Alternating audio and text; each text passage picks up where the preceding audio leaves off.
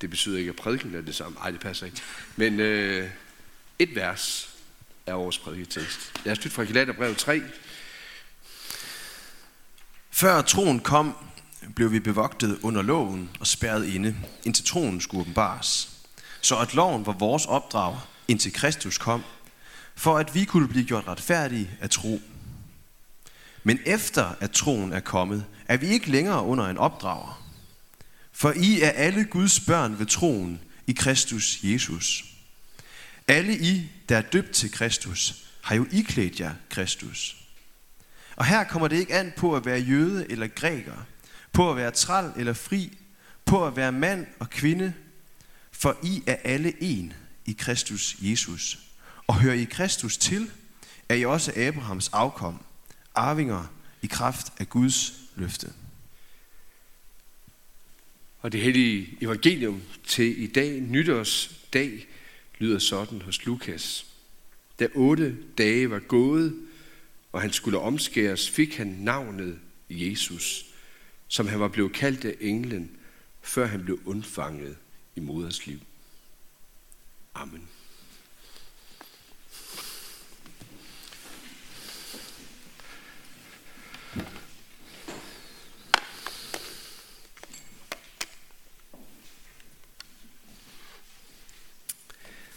Lad os bede sammen. Jesus, tak at vi må samles til Guds tjeneste i dit navn og for at høre om dit navn. Tak at du har bragt al himlens åndelige velsignelse til os og givet os forsmag af evigheden, som venter os i tro på dig. Ja, Jesus, må vi leve i denne nåde hver eneste dag, også i det nye år, som nu ligger foran. Og lad os få visdom til at forstå livet i sin sande mening og leve derefter. Amen. At ønske hinanden en glædelig jul. Det skal indrømme, det finder jeg ikke altid lige let, hvis det alene skulle være ud fra sådan en, en menneskelig horisont. For hvad mener vi egentlig, når vi siger det? Jeg er sikker på, at den sidste måneds tid, der er der flere, der har sagt det mange gange. Måske nærmest bare sådan lidt henkastet til ganske, måske ikke helt tilfældige mennesker. Når man for eksempel i dagene op til jul er ude og lave det store juleshop, eller har været i supermarkedet for at handle ind, og så er der altid de velmente ekspedienter, som kommer med det gode jul eller glædelige jul, og så er man jo ganske høflig enten at sige, ja, glædelig advent. Det var det, jeg lærte for en tre uger siden, at det gjorde man op mod jul. Og da man så nærmer sig lige inden højtiden, at så kan man godt ønske et glædeligt jul tilbage igen. Og det gør man jo. Sådan lidt automatisk. Eller i dagene under højtiden, være sammen med familien, og der kommer det ene gode, glædelige jul efter det andet, når man går fra fest til fest. Og det svarer man jo høfligt igen på, og ønsker et velment, forhåbentlig glædelig jul. Og så midt ind i det, så lever man også med den erkendelse af, at man ved, at der er så meget, der kan være med til at spolere juleglæden og julefreden. Måske endda i det hele taget, og få den ind i sit liv.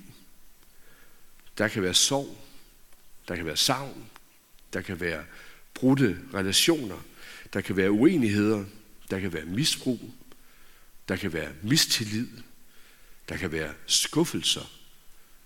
Han har sagt, listen den er meget lang i forhold til, hvad der egentlig kan udfordre en glædelig jul. Derfor mener jeg faktisk også, at det giver mening, at hvis man skal se dybden af, hvad det egentlig betyder og ønske hinanden en glædelig jul, at man får set hen over alt det på overfladen, og alt det, der kan vokse ud af den menneskelige horisont, og se, at det stikker dybere end vores livssituation, både menneskeligt og åndeligt. Som vi sang det tidligere i gudstjenesten, hjerte løft din glædes vinger. Hvorfor kan den det? Som det lyder sidst i første vers og sidst i salmen. Kristus lod sig føde. Det er den eneste grund til, at vi kan ønske hinanden en glædelig jul. For julen handler om Jesus. Eller måske sagt noget direkte og anderledes. Uden Jesus, ingen sand julefejring. Uden Jesus, ingen sand julefejring. Og nu er vi altså her i julens fest på 8. dagen, som er med til at sætte tingene i perspektiv. Det er sådan en, hvis man kan spille som Trine, en god oktav, nogenlunde sådan et stykke her, otte toner, der samler hele, han har sagt, tonefaldet. Helheden her på 8. dagen er med til at sætte julebudskabet i perspektiv. Dagen for Jesu omskæring, dagen for Jesu navngivning. Og så vi hørte det, så fik han navnet Jesus, som han blev kaldt af englen, før han blev undfanget i moders liv. Som englen Gabriel havde sagt det til Jomfru Maria, se, du skal blive med barn og føde en søn, og du skal give ham navnet Jesus. Hos Matthæus, der hører vi om, at da Josef er lidt i vildrede, hvad hans situation og gode veje frem i det her er, kommer der også en engel, en herrens engel til ham og siger, at det barn, hun, altså Maria, venter, er undfanget ved Helligånden. Hun skal føde en søn, og du skal give ham navnet Jesus. Og så blev der lige udfordret, hvad Jesus, Yeshua, Josua, egentlig betyder for han skal frelse sit folk fra deres synder. Det er ikke bare en arbejdsopgave eller en funktion, det er hans identitet. At når du siger Jesus, så siger du også en, der er frelseren. Så siger du også en, der skal frelse sit folk fra deres synder. Så med navnet Jesus, der er allerede sagt det hele. Og vi begynder altså året med den her korte prædiketekst. Fordi der er egentlig ikke så meget mere at sige. Det handler om Jesus. Og hvis du er i tvivl om, at de næste mange søndage kommer til at handle om her i Aarhus Bykirke, så kan jeg godt afslutte på forhånd. Det håber jeg. Det kommer til at handle om Jesus. Hvem han er. Hvad han betyder for dig.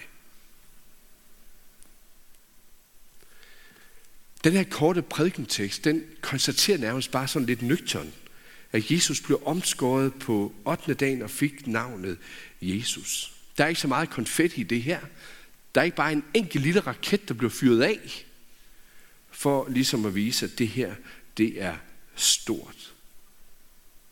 Nej, det er i al sin enkelhed nok, og det der behøves til det nye år. Alt andet er egentlig bare udenoms værker.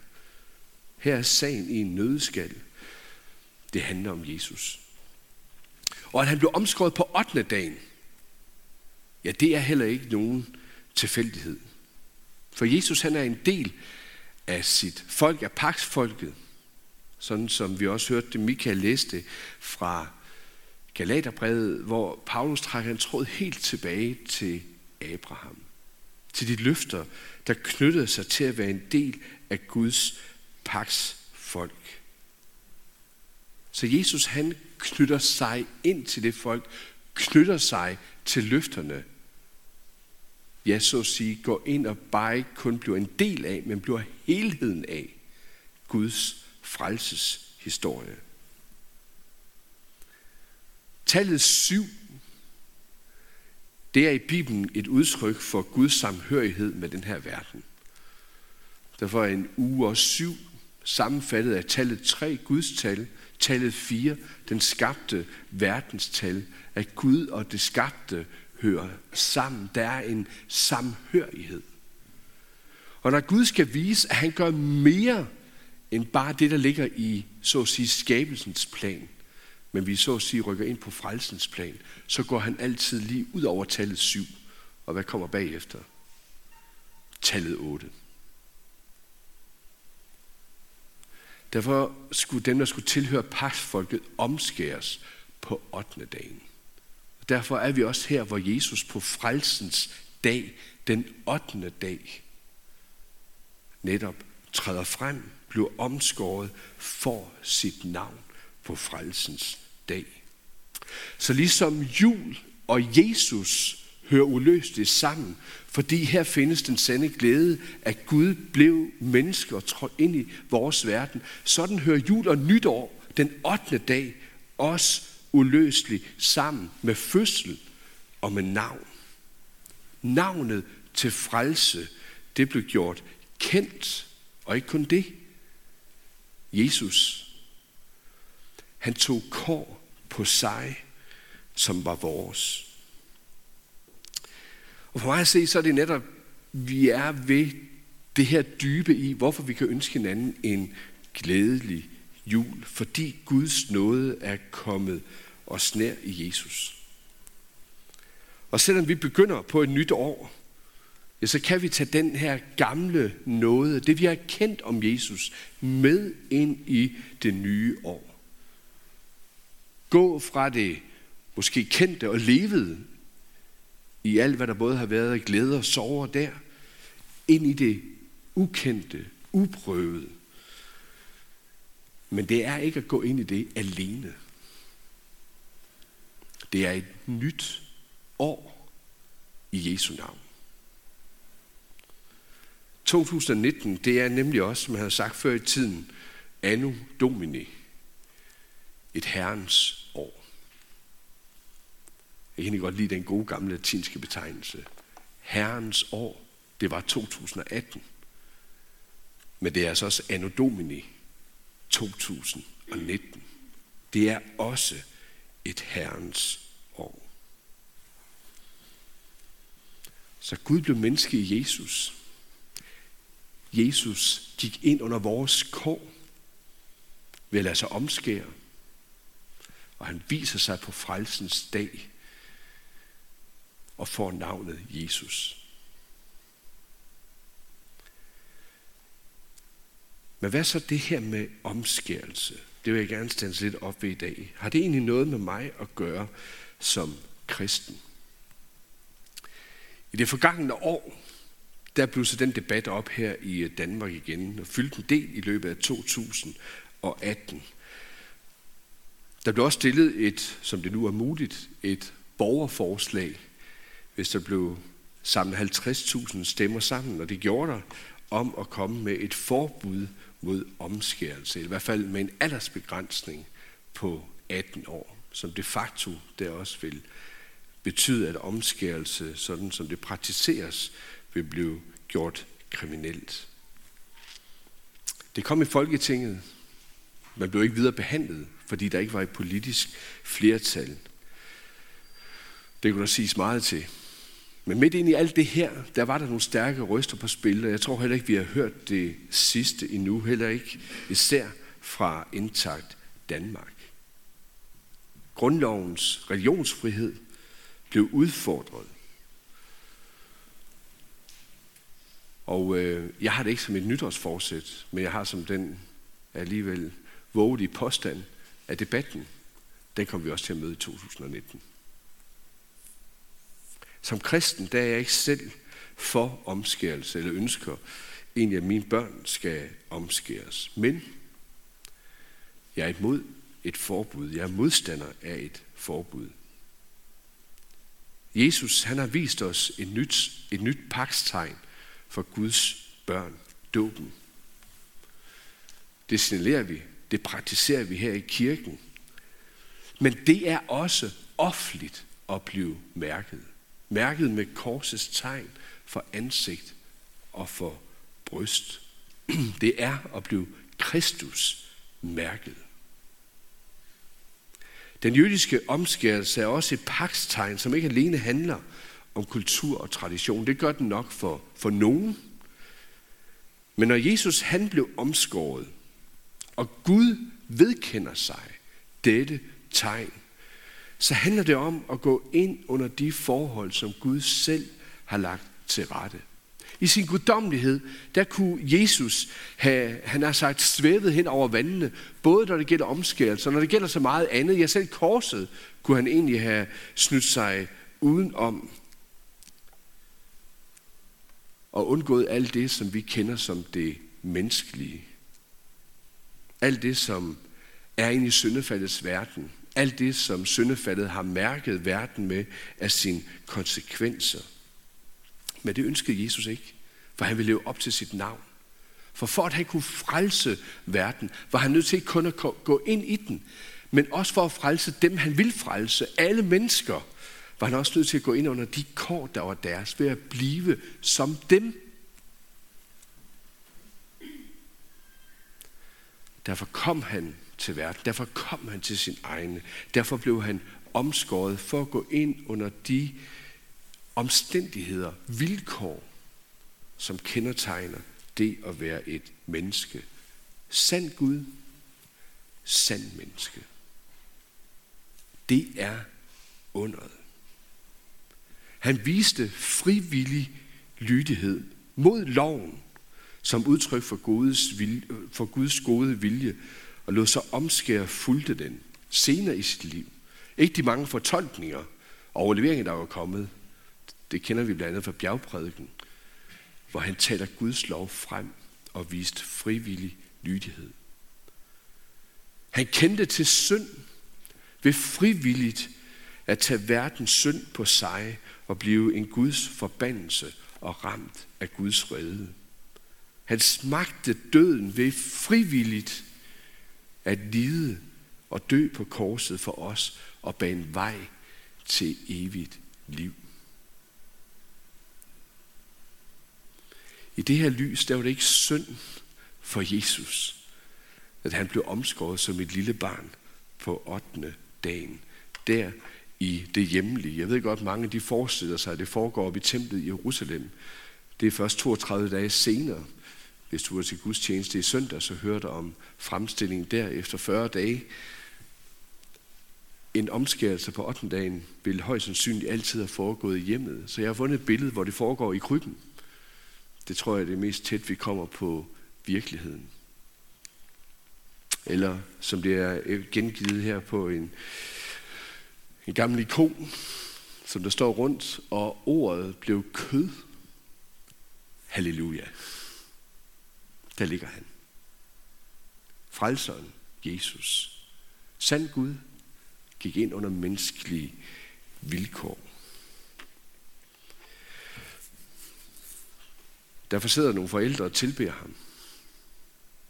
Derfor kommer der nogle hyrder, har troet på englens ord og tilbeder ham.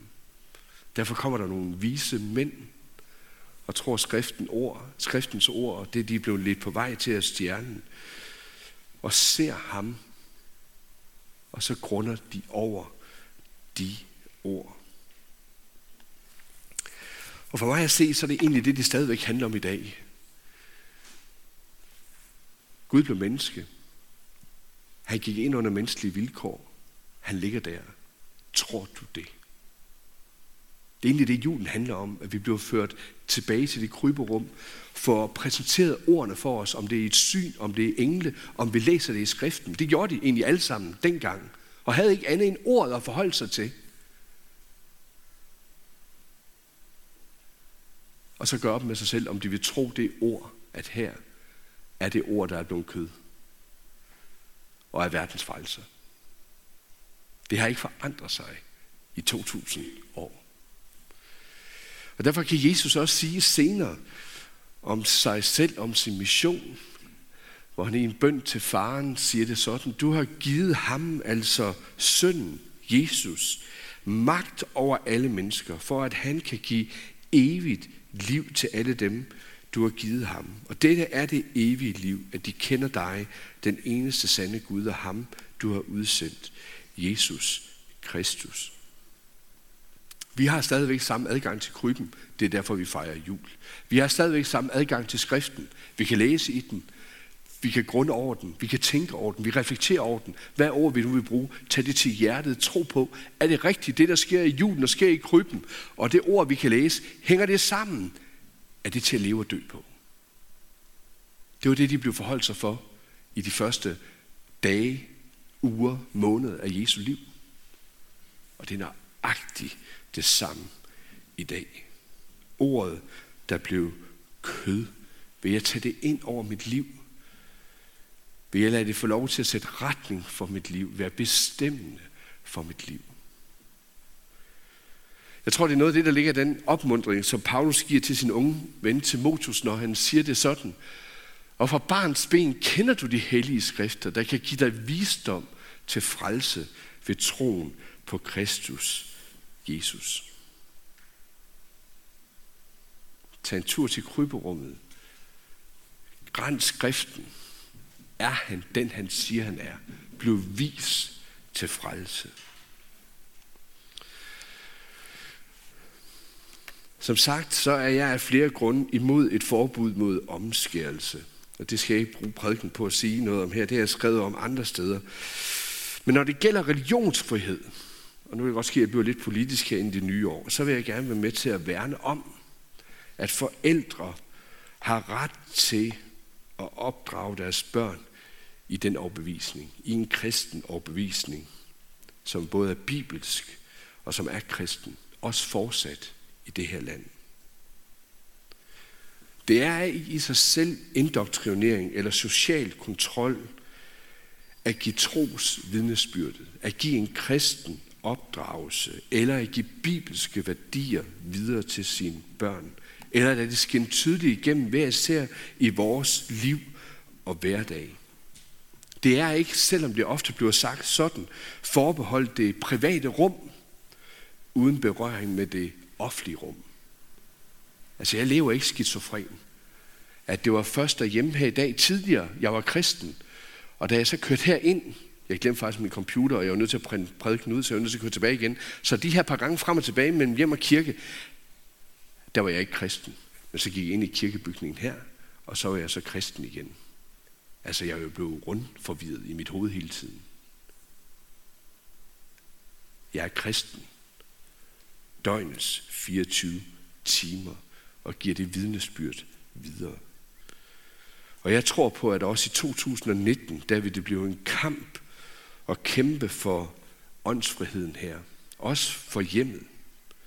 I morgen aften, der begynder TV2 en dokumentarserie om Guds bedste børn, der blandt andet kommer til at sætte fokus på usundt miljø for børn i radikale kristne fællesskaber. Det hilser jeg faktisk af hjertet velkommen hvis udfaldet ikke automatisk er, at al kristen opdragelse og opvækst er ødelæggende for børn. Det kan jeg godt være bange for, at der er nogen, der konkluderer.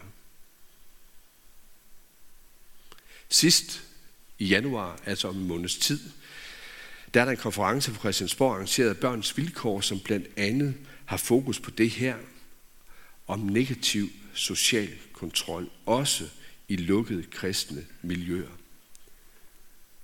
Det hilser jeg også velkommen, hvis det bare ikke er ens betydende med, at kristen opdragelse automatisk er skadeligt. Nu nævner jeg bare to ting her i januar, der sætter fokus på det kristne. Det at opdrage kristen. Kan man stadigvæk gøre det i 2019 i Danmark? Vi kommer til at kæmpe en kamp også på det her område, og det er jo meget hurtigt blive slået sammen med omskærelse. Hvad har forældre ret til at gøre mod deres børn? Hvad har jeg ret til som forældre at give videre til mine børn, uden at de bliver skadet? Jeg tror nogle gange, der glemmer man, at uanset om man er omskåret eller ej, ja, så sætter både tid og sted, opvækst og familie mærke på en. Det kommer vi ikke udenom. Vi er på den måde mærket alle sammen. Som menneske, der blev Jesus også mærket. Som Gud sætter han sit mærke på alt. Frelsen er Guds mærkesag. Og som jeg nævnte før i dåben, der bliver vi Kristus mærket. Og det er både værd at bemærke sig, det er også et mærke, jeg ikke har lyst til at smide fra mig. Der er en frihed her, som det er værd at kæmpe for og værne om også i 2019. Og når jeg gerne vil understrege så tydeligt lidt her, så er det fordi, vi også arbejde med det her enkle vers om Jesu omskærelse. Der blev det en opmuntring til mig om at bringe de ting, vi kommer til at slås med, både i samfundet, i vores eget liv, men i det, vi har mødt i julen ved krybben. At Gud selv blev menneske, tog kornet som menneske på sig og viste den noget frem. Det må jeg få lov til at gøre også i det nye år. Bliv mødt og vide mig mødt af samme noget og gå ud og møde min medmenneske med den. Og give det videre. Både i vidnesbyrd, men også i opdragelse og også i andet. For at vise, hvad betyder det egentlig, at jul og Jesus hænger sammen. At jul og nytår hænger sammen. Og dermed også som kristne, lad Gud råde i det. Lad den gamle noget komme med ind i det nye år som fortegn. Og derfor vil jeg også gerne slutte med at sige, at sådan som der er mening i at ønske hinanden en glædelig jul, når den er forankret i Jesus, sådan er der også en god mening i i dag at kan ønske hinanden et godt nyt år, når det er forankret i Jesus. Et nyt år i Herrens hånd, hvor vi må videre lagt. Og derfor som en gammel præst for godt 100 år siden, digtede det i en sang eller i en salme, der hed I nat skal for fremtid mødes, siger han det sådan. Det nye år, de gamle sønder, vil muligt gå i samme spor. Med rige løfter jeg begynder, kan jeg nu også holde ord. Men bygger jeg på korsets gåde, så svarer han på hvem jeg tror. Det nye år, min gamle nåde, vil også gå i samme spor. Et nyt år med Guds nåde. Derfor kan vi ønske hinanden godt nytår i Jesu navn. Ære være faderen, som har skabt os. Ære være sønnen, som har forløst os. Ære være Helligånden, som gør dette levende for os. Amen. Lad os rejse os og med apostlen tilønske hinanden, hvor Herre Jesu Kristi nåde, Guds kærlighed og Helligåndens fællesskab være med os alle. Amen. Jeg skulle også sidde lidt som refleksion nu med fokus på navnet Jesus. Der vil vi øh, lytte til en solo fra Trine. Teksten vil også komme op her. Du kan måske reflektere ved at læse med der. Du kan også måske lukke dine øjne og bare lytte til ordene og lad det være, ja, for det er sangen også en bøn, der må gælde for dit liv.